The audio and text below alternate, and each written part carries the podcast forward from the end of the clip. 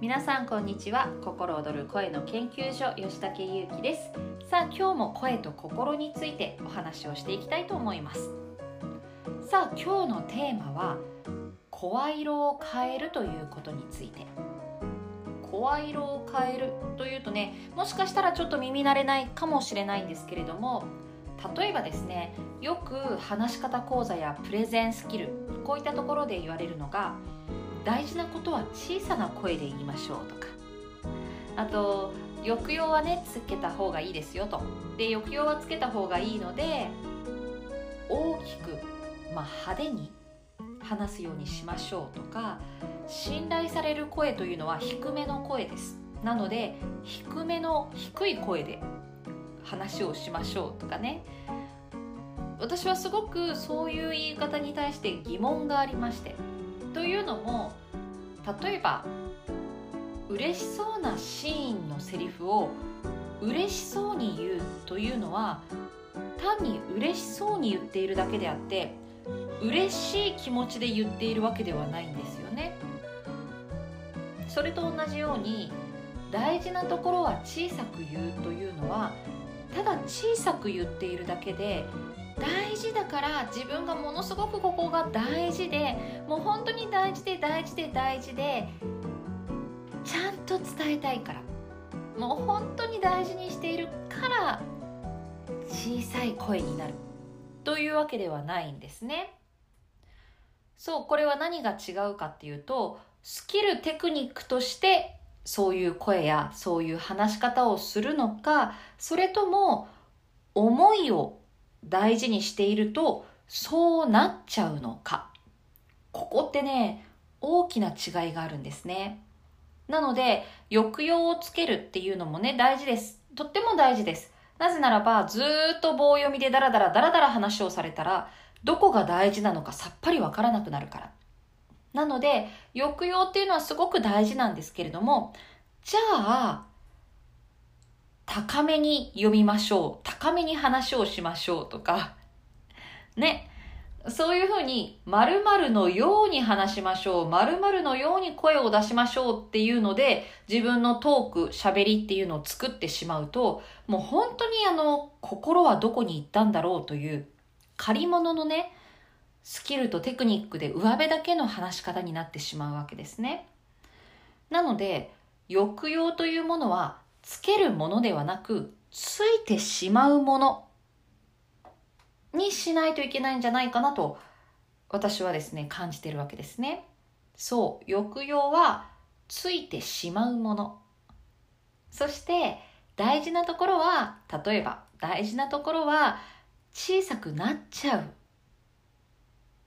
そういうふうに自分の中の血肉としてですね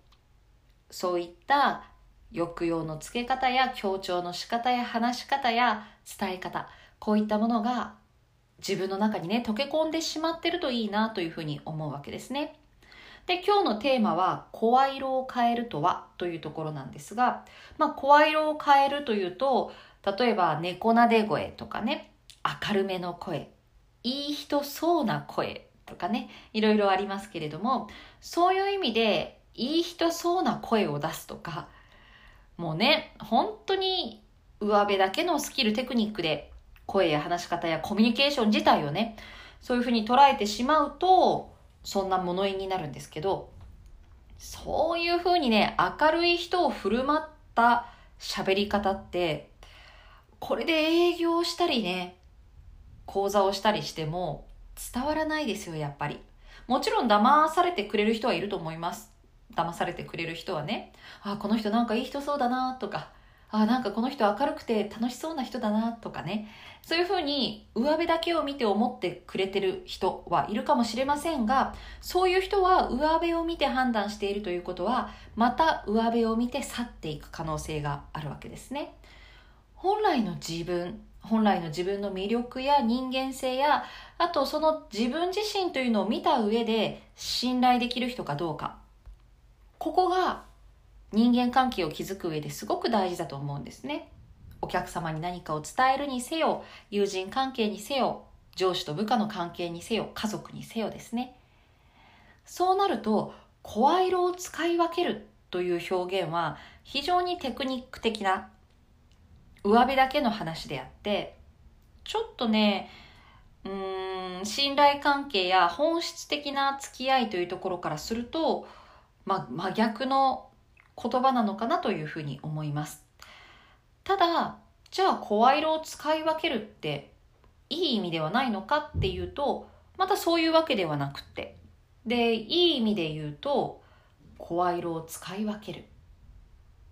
そうですね。自分の立場というもの自分の立場というものに対しての責任を全うするときにはもしかしたらそういう声色を使い分けるというのが必要な人もいるかもしれません。例えばリーダーに立ってね旗を振る。